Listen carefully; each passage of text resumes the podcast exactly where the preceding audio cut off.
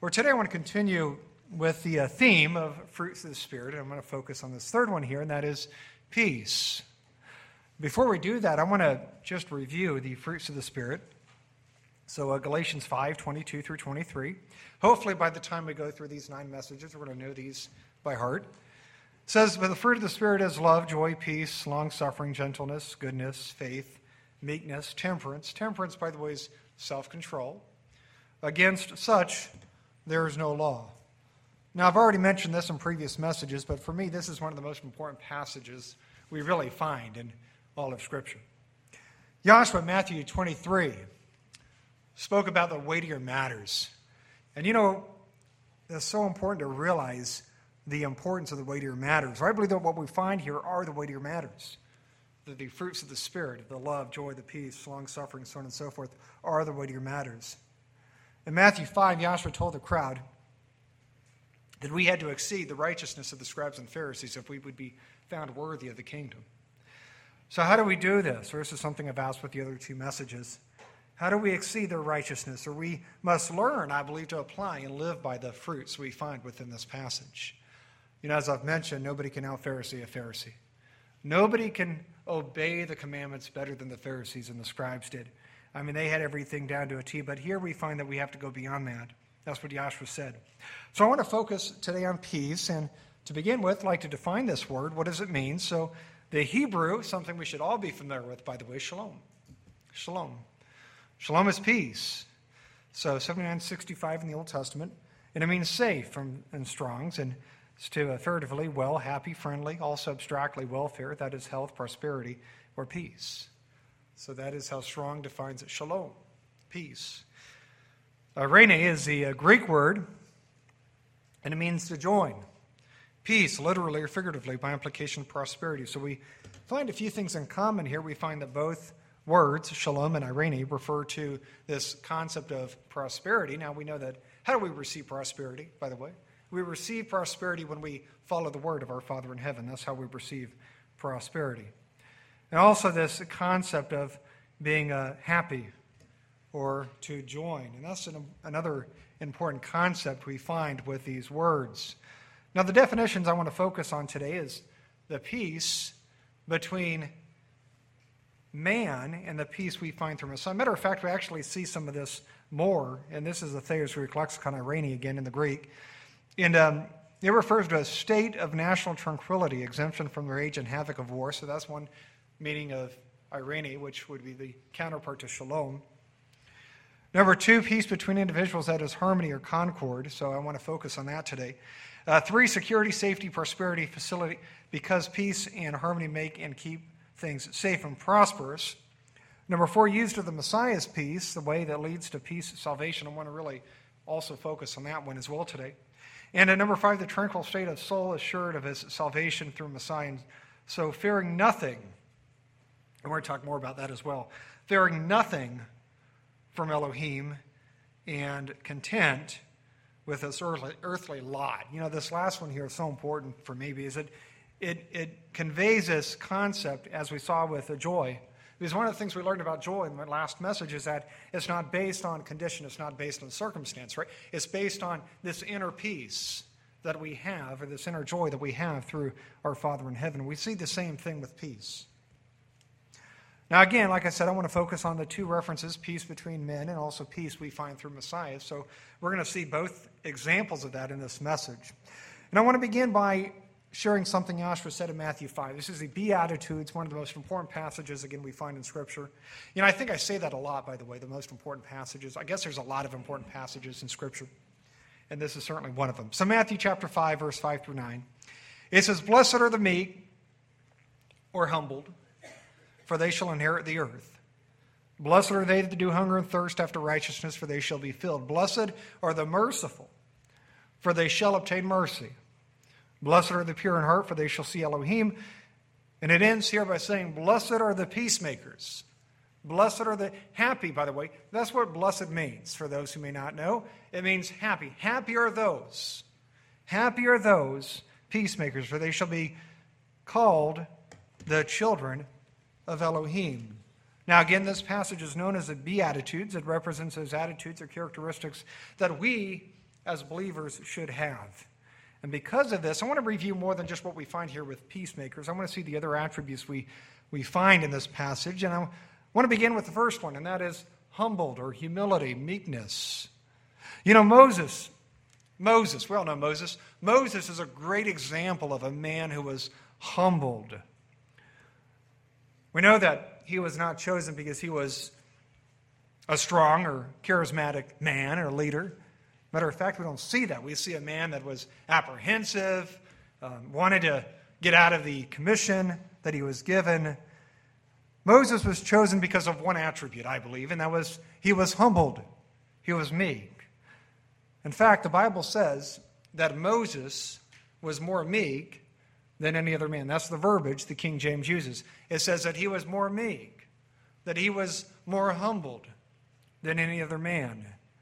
You know, we see in Scripture that humility is one of the most important attributes for our Father in heaven. He really wants us to be humbled.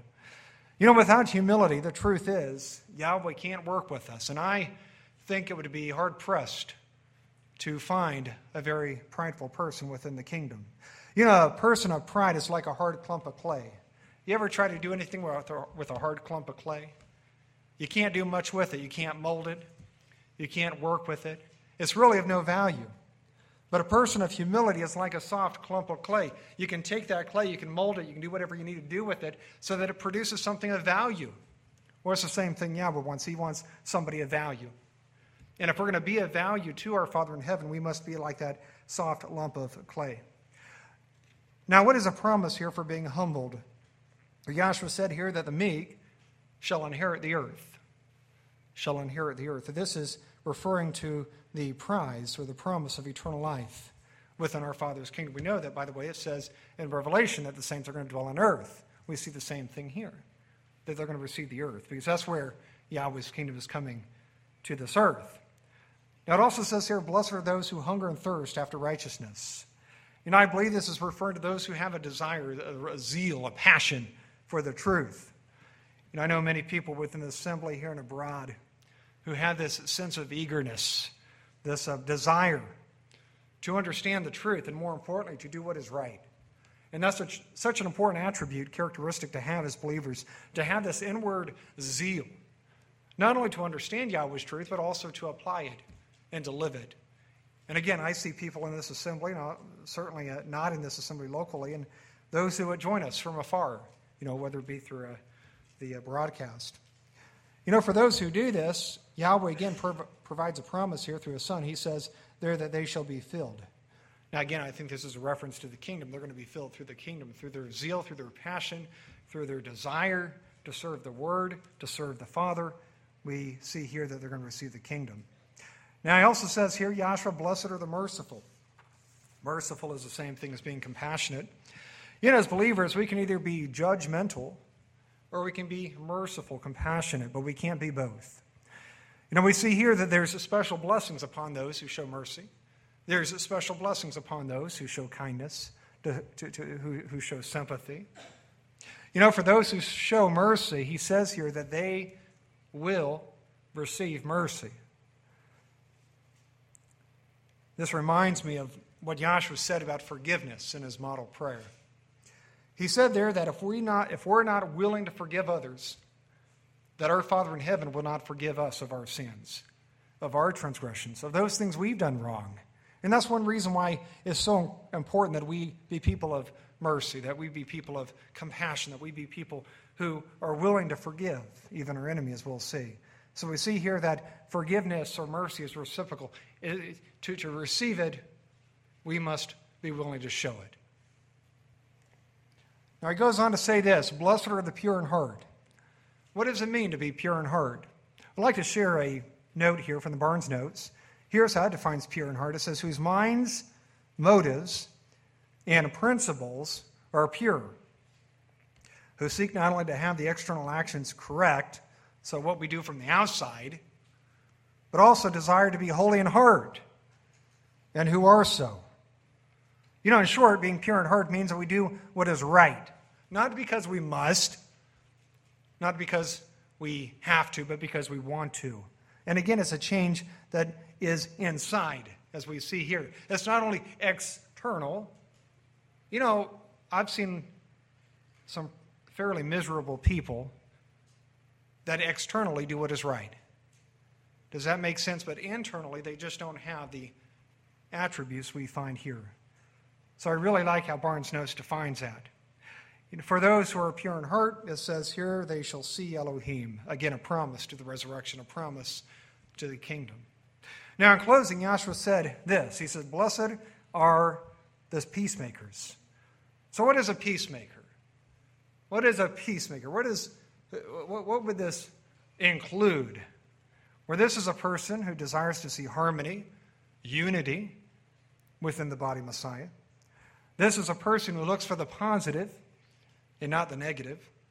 This is a person who doesn't hold grudges, but who willingly forgives. This is a person who uses love and diplomacy and not aggression or strife. This is a person who goes all the way and goes out of their way to bring shalom to the assembly, to the brethren.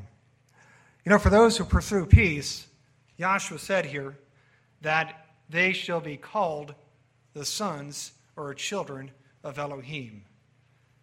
Again, this refers to the promise of the resurrection, eternal life within the kingdom. So, based on this promise, how important is it that we strive to be people of peace, that we be peacemakers? Or I guess it depends on how much you desire to be a son or daughter of Elohim. If you desire to be a son or daughter of Elohim, I would say it's pretty important that we be a peacemaker, that we do those things that generates shalom and not conflict or strife. In fact, this is a message we find in Hebrews 12. Hebrews 12, verse 14, it says, Follow peace with all men and holiness, without which no man shall see Yahweh. So we're told here to do two things to follow peace and also to follow holiness. Now, the word peace here is the same Greek word that we defined earlier. That's uh, eirene. And again, it means to have harmony or concord with others. The word holiness comes from the Greek hagiasmos, according to Strong's, means purification. That is a state of purity. Now, according to Yahweh's word, how does a person remain pure? How does a person remain in a state of purity? It's pretty simple. They simply obey the commandments. They, they follow Yahweh. They follow His word. They do it His way, not their own way. Now, how important is it that we follow peace with all men and live a life of holiness as we're told to here? Or Yahweh says, without these things, we will not see Him. I'm going to just pause for just a moment, let that settle in. Without doing these things, we're not going to see him. So I ask you again, how important is it? How important is it that we be people of peace and also people who strive to live a life of holiness? Or if we desire to see Yahweh, if we desire salvation, if we desire the kingdom, this is a must. It's pretty important that we strive to be people of peace and to live of holiness. Now, what are some of the examples that I gave earlier? I want to just go through those one more time. So, what does it mean to be a person of peace? Or again, this is a person who looks for the positive, not the negative. This is a person who looks for shalom within the assembly, ways to promote shalom and, and peace within the assembly. This is a person who doesn't hold grudges, who doesn't have animosity, but one who forgives. This is a person who uses love and diplomacy and also not showing aggression or strife. This is also a person who goes out of their way to bring, again, shalom to those here, to those in the assembly. You know, these are the attributes that comes to my mind when thinking about a person of peace. I'm sure there's other ways you can define this, other ways you can define what it is to be a person of peace, but this is what I think of. You know, for a moment, I want you to think about the, these characteristics and ask yourself, how do I measure up? So think about those things we've talked about just for a moment. And I want you to ask yourself, how do I measure up? Am I a person of peace? Would I be considered a peacemaker? The scripture says that we must be peacemakers. You know, if we find that we're falling short in one or more of these characteristics, don't be too concerned yet. You see, because we all have an opportunity to grow. And the fact is, you know, having this form of peace, being a person of peace, is not an easy thing to do. You know, it's like being a person of love or being a person of joy. It really, the concepts are very simple, but doing this is very hard. You know, it's one of those things that's very easy to understand, it's very hard to master. And this is true here with peace. As believers, though, we should be continually and I would say even relentlessly striving to change and better ourselves. You know, one of the things I often say is the only constant of a believer is, is change. Because if we never change, and if we just sort of stay where we're at and we never mature, we're never going to be found worthy. You know, when it comes to the elect, Yahweh is looking for the cream of the crop. And for this reason, medi- mediocrity will not be enough. Mediocrity will not be enough. You know, being average in the eyes of our Father in heaven when it comes to morality, when it comes to living a life of holiness, or living a life of righteousness will not be enough. Mediocrity, when it comes to righteousness, is not enough. Why do you suppose Yahshua talks so much about the inward man? You see, he realized that, that without the change of who we are in the inside, that we would not be found worthy of this promise. Now, Peter in 1 Peter 3, verse 9 also speaks about peace and, and holiness and, and the such. And 1 Peter 3, 9 through 11 says, Not rendering evil for evil or railing for railing, but contrariwise blessing. So you see, instead of rendering evil, he says you, you render a blessing instead. Knowing that you are there unto, unto called, that you should inherit a blessing. For he that will love life and see good days, let him refrain his tongue from evil and his lips, that they speak no guile or no lies or deceit. That's what it means. Let him eschew evil and do good. Let him seek peace and ensue it. So Peter begins here by saying that we should not render evil for evil. You know, when he's speaking about evil here, he's referring to revenge. Revenge. You know, as a disciple of the Messiah, we should never be vengeful. We should never be bitter. But we should, again, show forgiveness, show compassion. Again, Peter says here that we should show blessing. And that's really what he's conveying here.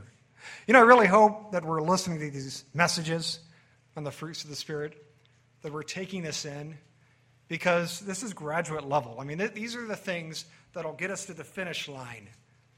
You know, when we keep the Sabbath and the other things, those things are great. But, but to get to the finish line, I really do believe we need to change who we are on the inside. You know, consider the love, unity, and peace of mind that we would have within the assembly and within our own relationships if we would adapt and learn and apply what we find within these passages. You know, realize that what we're talking about here is not trivial. It is an essential part of what it means to be a believer in the Messiah. To understand what it is, again, to live a life of holiness and righteousness and of peace. If keeping the Sabbath and other like commandments were enough, the scribes and Pharisees again would have been found worthy long ago. But they weren't. And we know they weren't. Yahshua said they weren't. Yahshua said again that we must exceed their righteousness, meaning that they weren't found worthy. They fell miserably short. You know, as a minister and pastor, I care about the people here. I care about those abroad, those watching online. You know, I want to see us all succeed and to become better disciples of the one we worship, and I really do. I want us to see all of us grow, all of us to become better people, better disciples, better believers in the Messiah. And the only way of achieving this is by changing who we are in the inside. Learning to be someone different, learning to be a person more of love and joy and peace, and again, the other fruits we find here.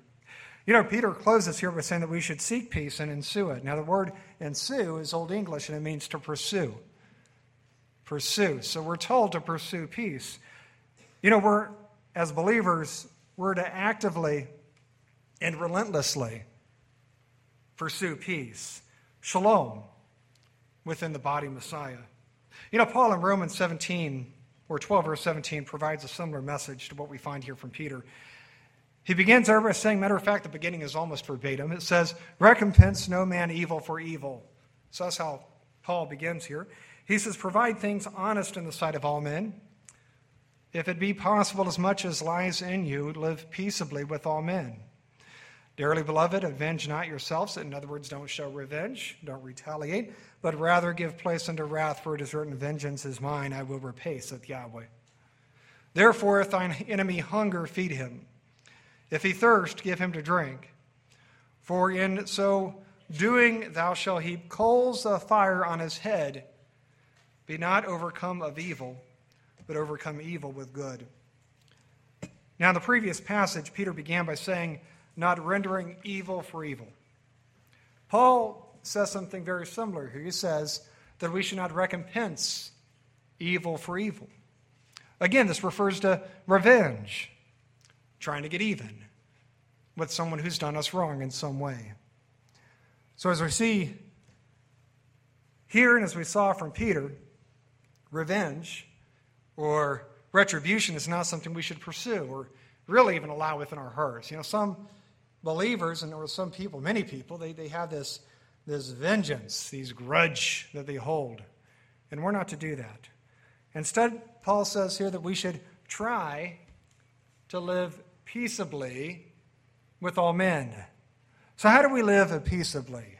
How do we do this? Where it begins, as we've already talked about, when we don't seek out revenge, when we don't retaliate, when we're not aggression, aggressive. Beyond this, we also must show forgiveness and compassion. Now, I will say this living peaceably does not mean that we need or should have a relationship with all people. That's not what Paul's saying here. When Paul says that we should live peaceably, he's not saying to accept everybody and everything. For example, when it comes to people living in a state of sin willfully, unless they're looking to repent, we should abstain from that, from that relationship. Now, according to Paul, revenge belongs to who? Revenge belongs to who? Or belongs to Yahweh. You see, Yahweh through Yahshua will judge mankind. And for those who lived a life of sin, they're going to have to pay for that sin. In fact, in Revelation 20, verse 12, Yahshua says there that we're going to be judged by our works. You know, it's amazing how many people can read that passage. You know, it's, it's so clear. You know, we're, we're going to be judged based on what we did, how we lived. And yet, so many people, they say, well, you can't earn your salvation. Well, you know, we can't earn our redemption. That's true. And, I, and I'm a full believer in that. But we can certainly lose our salvation if we live a life of sin and rebellion to our Father in heaven. Paul closes here by admonishing us to do good to our enemy. For example, he says that if our enemy is hungry, give him something to eat, feed him. By doing this, he says that we're going to heap coals of fire on his head. Now, what does that mean? I want to spend a few moments looking at this phrase heap coals of fire on his head. There's debate as to what this means. Some say it's something negative, some say it's something positive. I generally look at, look at this something more positive. So I want to share with you two commentaries, which I believe explains this well. Let's, the first one is from the Jamieson, Fausset, and Brown commentary. It says the sense of this clause is much disputed. In Jerome's time and by the Greek interpreters, it was generally understood in the unfavorable sense of aggravating or enemy's guilt. In other words, again, it's just almost like retribution or revenge. Modern interpreters take the expression in the good sense, in which now it is almost universally quoted, namely, that by returning good for our enemy's evil, we may expect at length to subdue and overpower him as burning coals consume all that is inflammable into shame and repentance. So you see, that's the purpose. The purpose of those coals is to burn that person so that they would repent and come to repentance and to Yahweh's word. Now, another good quote, good source is Barnes' Notes. Here's what it says Coals of fire, doubtless emblematical of pain. But the ideal he is not that in so doing we shall call down divine vengeance. So again, it's not about vengeance, it's not retribution, says on the man, but the apostle speaking of the natural effect or result of showing him kindness. So you see, Paul says that we should show again blessing, blessing kindness. It says burning coals heaped on a man's head would be expressive of intense agony, that the burning. So the apostle says that the effect of doing good to an enemy would be to produce pain. But listen, there's a reason and purpose for the pain. It says that the pain will result into shame, remorse of conscience, a conviction of the evil of his conduct, and an apprehension of divine displeasure that may lead to repentance. So you see, there's a reason, again, for that pain, for that burning. To do this is not only perfectly right, but it is desirable. If a man can be brought to reflection of true repentance, it should be done. So, in other words, if we can do something to help a person realize their error and to come to Yahweh, we should do it. Close this here by saying, in regards to this passage, we may remark that the way to promote peace is to do good even to our enemies. So, as we see here, Paul is not using this phrase in a vengeful way. This is not a way to get retribution for some wrong that's been committed against us. By heaping coals on the heads of our enemies is to show forgiveness, to show compassion, so that that forgiveness and compassion may burn within them, hoping that it will bring forth repentance, that they will self reflect. And part of the way we do this is by showing peace. That's part of the way we accomplish this goal is to show peace, and even to our enemies, as we find here. Now, Paul in Philippians 4, verse 6 speaks about peace. Matter of fact, he says, a peace that passes all understanding. It sounds like a pretty good peace to me. So, Philippians 4, 6 through 7, it says, Be careful for nothing. Be careful for nothing. But in everything, by prayer and supplication, with thanksgiving, let your requests be made, uh, be made known unto Elohim. And the peace of Yahweh, which passes all understanding, shall keep your hearts and minds through Messiah Yahshua. So, what is this peace? And how do we achieve this peace that passes all understanding? Doesn't that sound like a great thing to you? A peace that passes all understanding? It does to me. You know, this passage, uh, Paul mentions a few things. Number one, he says, Be careful for nothing.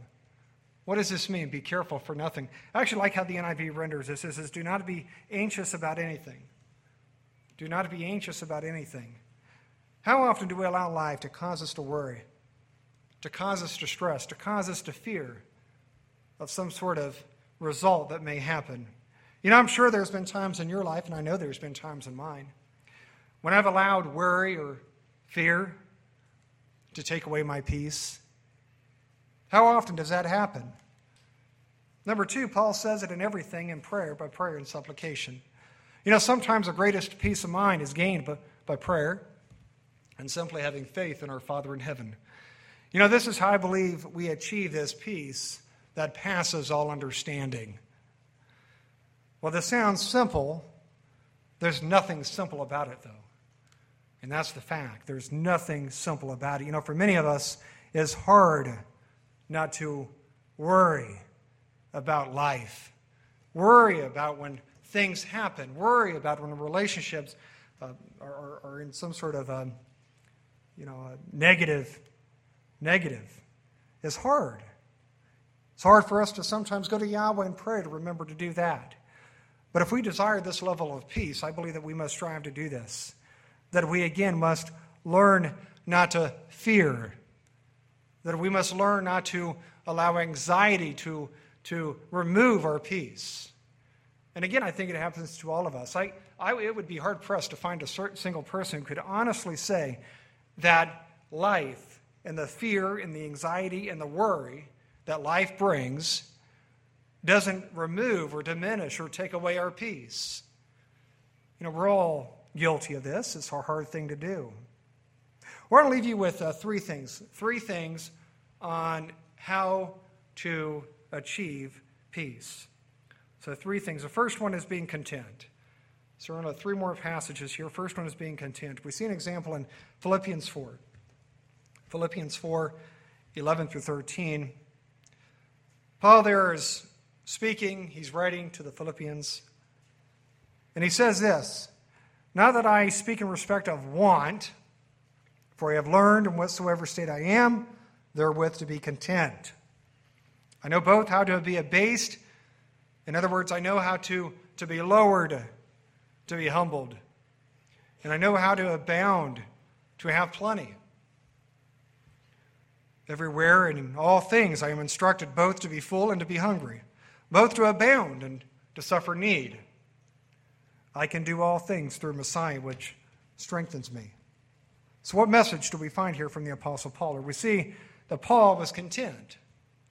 And he was content no matter what situation he was in. He was content if life was going good, and he was content if life, if life was going bad. He was content if, if, if, if he was being blessed, and he was content if he was going through trials or tribulation. Paul was content. Now, what was the secret to Paul's contentment? Where he says here that he could do all things through Messiah that strengthened him. This is where he found his strength. This is why and how Paul could be content in no matter what situation, no matter what hardship, no matter what tribulation he was going through, because he realized and he recognized the strength he found through Messiah. So, how do we find strength in Messiah? What, do we, what does that mean? Or, you know, I think of a few things. Here, here's what I think of. Here's what I think of. You know, we do this by remembering that Yahshua died for us, that he atoned for our sins. We do this by realizing that through him, we now have the promise of a greater life ahead. And we do this by remembering that he suffered in all points as we do, yet without sin. And by so doing, he also set an example for us to follow. In short, we do this by realizing that this life is vain and fleeting, and that through him we have a better promise. I think that's how we do this. We do this by putting life into perspective and realizing that no matter what we have uh, uh, occurring or happening, that there's something better waiting for us in the future. Now, what about us? Are we content with the life we have? Or do we find ourselves stressing about issues? Do we find ourselves wanting things we don't have, not being content with what Yahweh's given us? Do we allow the trivial concerns of life to take away our peace? If we do, we'll never find that peace or shalom that passes all understanding, as we found earlier. As Paul did, we must learn to be content in whatever situation we're in. And that's a really hard thing to do. That's a really hard thing to do, to be content. To go through life, no matter what it is, and to have this satisfaction in Yahweh through Yahshua. You know, as I mentioned in my last message, joy is a sense of happiness or gladness, but not based on circumstance or condition. You see, we're not joyful because, because good things are happening. We're joyful because it is a relationship we have with Yahweh, and it is this inward elation that we have through Him. Where peace is no different. Peace is this inward, this inward, this inward sense of satisfaction that we find again through Yahshua, as we find here from Paul. Now, another way of achieving peace is through trust or faith in Yahweh. We see an example in Proverbs chapter 3, verse 5. It says, Trust in Yahweh with all your heart and lean not on your own understanding. That's from the NIV. So, this is an important passage. We see here the word of trust in Yahweh, and we also see here that we're not to lean on our own understanding, as it says. Two lessons. The first one is trusting or having faith. Now, we might believe that we have a strong faith in the one we worship, but do we? Do we have a strong faith in the one we worship? You know, while life becomes hard, when life becomes challenging, facing serious issues, do we find ourselves trusting in Yahweh? Or do we find ourselves stressing, having anxiety, worry about what is to come or may not come? You know, if we really had the faith in Yahweh as, as Yahshua did, and as Paul did, situations like these should not and would not diminish our faith. So, again, do we have faith in our Father in heaven? Again, when those hard times come, when we are faced with trials and tribulation or relationship issues or health or whatever it is, are we able to be content? Are we able to have faith in our Father in heaven? You know, faith is one of those things that, again, sounds real easy.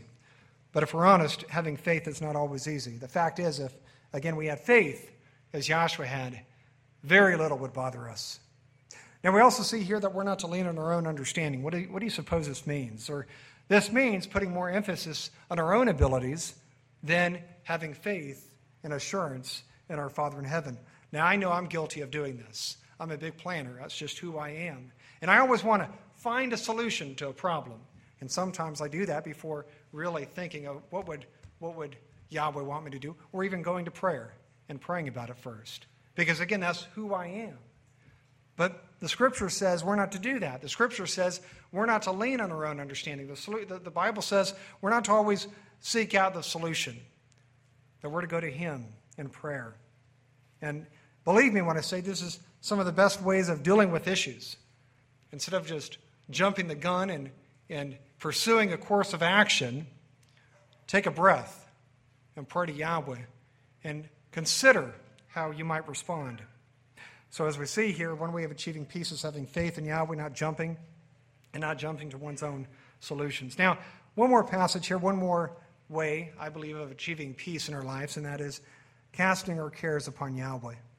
You know, we have a uh, brother here who hasn't been able to join us, but he shared this with me, and to still remember it, casting our cares upon Yahweh. And matter of fact, uh, Brother Harold is, is who I'm referring to. And, and it's, it's stayed with me. And it's very true. You know, we need to learn to cast our cares upon Yahweh. Here's what Peter says in 1 Peter chapter 5, 6 through 7. It says, Humble yourselves, therefore, under the mighty hand of Elohim, that he may exalt you in due time. So you see, we don't exalt ourselves. So if we're trying to exalt ourselves, we're doing it in the wrong order. The Bible says to humble so that he will exalt. Goes on to say, casting all your cares upon, care upon him, for he cares for you. Or Peter opens up here by saying that we should humble ourselves. Now, the word humble comes from the Greek tapeinoo.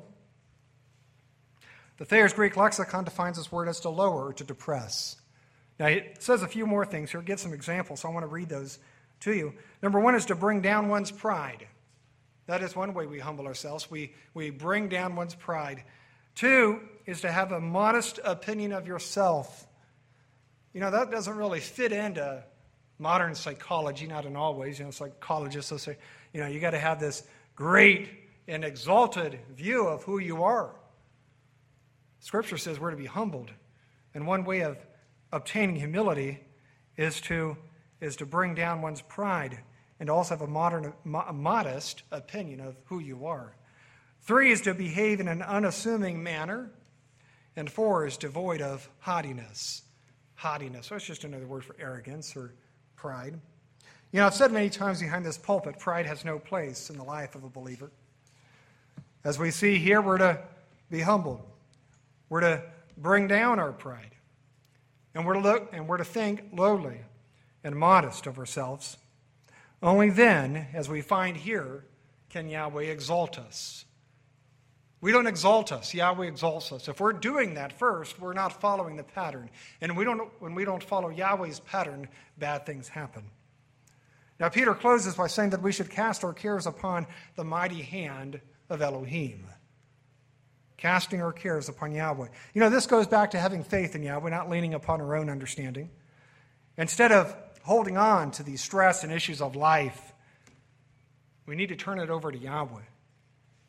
And I know that sounds easy, sounds simple, but I believe it's something we should be striving to do. Let me give you some examples. You know, maybe we're suffering, or someone is suffering, we know, from some sort of sickness or disease.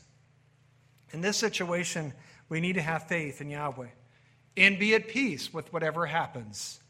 You know, sometimes bad things happen. Inevitably, it's not going to end well. Not in this life.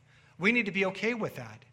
Even if what we have will end in death in this life, we need to be okay with that because we need to realize that there's something greater in the life to come. So, whatever we're going through, if it's death or if it's some sort of sickness or disease that may even lend or end with death, we need to be okay with that. And we need to turn that over to Yahweh. And we need to also have faith that in the future we're going to receive something much, much greater than any, anything we've had in this life. You know, maybe we lost our job or you know, we're, we're uncertain of our financial future. Obviously, we want to do everything we can to find a job. I'm a big believer in that. Scriptures, too, by the way, says if a man doesn't work, he doesn't eat. So, Scripture is very, very, um, very uh, positive about a hard worker. But you know, in these moments, we also need to remember that Yahweh can and will provide. And not to allow that worry, that stress, that, that, that, anxiety Give it over to Yahweh. There's nothing you can do about it. You know, we're, we're going to do everything we can. We're going to apply for the jobs. We're going to put our resumes in. We're going to put our best clothes on. We're going to present ourselves. But there's nothing more we can do about it. Be proactive, work hard. But at the end of the day, give it over to Yahweh. Let Him worry about it. You do everything you can to achieve whatever it is you need to achieve. But give it over to Yahweh. Give that worry, give that angst, give that anxiety, give that over to Yahweh. You know, sometimes the best way of um, doing this is how do we give it over to Yahweh? You know, what does that mean? And one of the best ways, maybe explaining, is it helps to visualize it. I've, I've known believers who've done this over the years. They um, visualize a box, and then they visualize taking that concern and that anxiety, that fear, and they put it in that box. And then they give that box over to Yahweh. It, it helps sometimes to, to visualize these things, to, to give it some sort of substance. Sometimes we need to, you know, no matter how we do it, though, it's important that we, we give our stress, again, we give our anxiety, we give our worry over to Him. You know, life is too short. Life is too short. That's one thing I've learned in life. Life is too short. Life goes by too quickly. And you know, most of the time, and I, you know this, most of the time when we worry, when we have stress, when we have anxiety, it is inconsequential. It is trivial. At the end of the day, it does not matter. We look back at those moments and we say, why did we worry? Why did we have stress? Why were we so concerned about X, Y, and Z? Whereas human beings, we're sort of born to worry, born to have anxiety born to fear. But as believers, we can take that fear, we can take that anxiety, and we can give it to Yahweh. And we can leave it with Him. Now, I'm not saying we don't do everything we can, again, to be successful in life and to pursue those opportunities and to be hard workers and to be proactive. I'm big believers in all of that. But I also know that sometimes it's nothing we can do, and sometimes the stress and worry is for naught. So, again, in those situations, we just need to realize that some things are inevitable. We need to let Yahweh work it out and do what we can on our end. But again, don't allow that worry or stress to remain. You know, when we do this and the other items we've talked about, I believe we really can have peace. But again, I'm not going to sugarcoat this. I don't believe finding peace is any easier than being a person of love, as we should be or having joy within our hearts as we should have. It is a very hard thing to do. It is a change in mindset, it is a change in behavior, it is a change in perspective, it is a change in how we view the world around us. This is how we achieve these things. We must have faith and we must rely on our Father in heaven. And again, in this case, again, I'm going to say one more time put our concerns and give Him our concerns and our worry. Where I pray that this message has been a blessing to you. You know, I pray as believers that we would all strive to be people of peace, disciples of peace. And this would include having peace with our fellow man and also bringing shalom inward within ourselves and also to the assembly. May Yahweh bless you.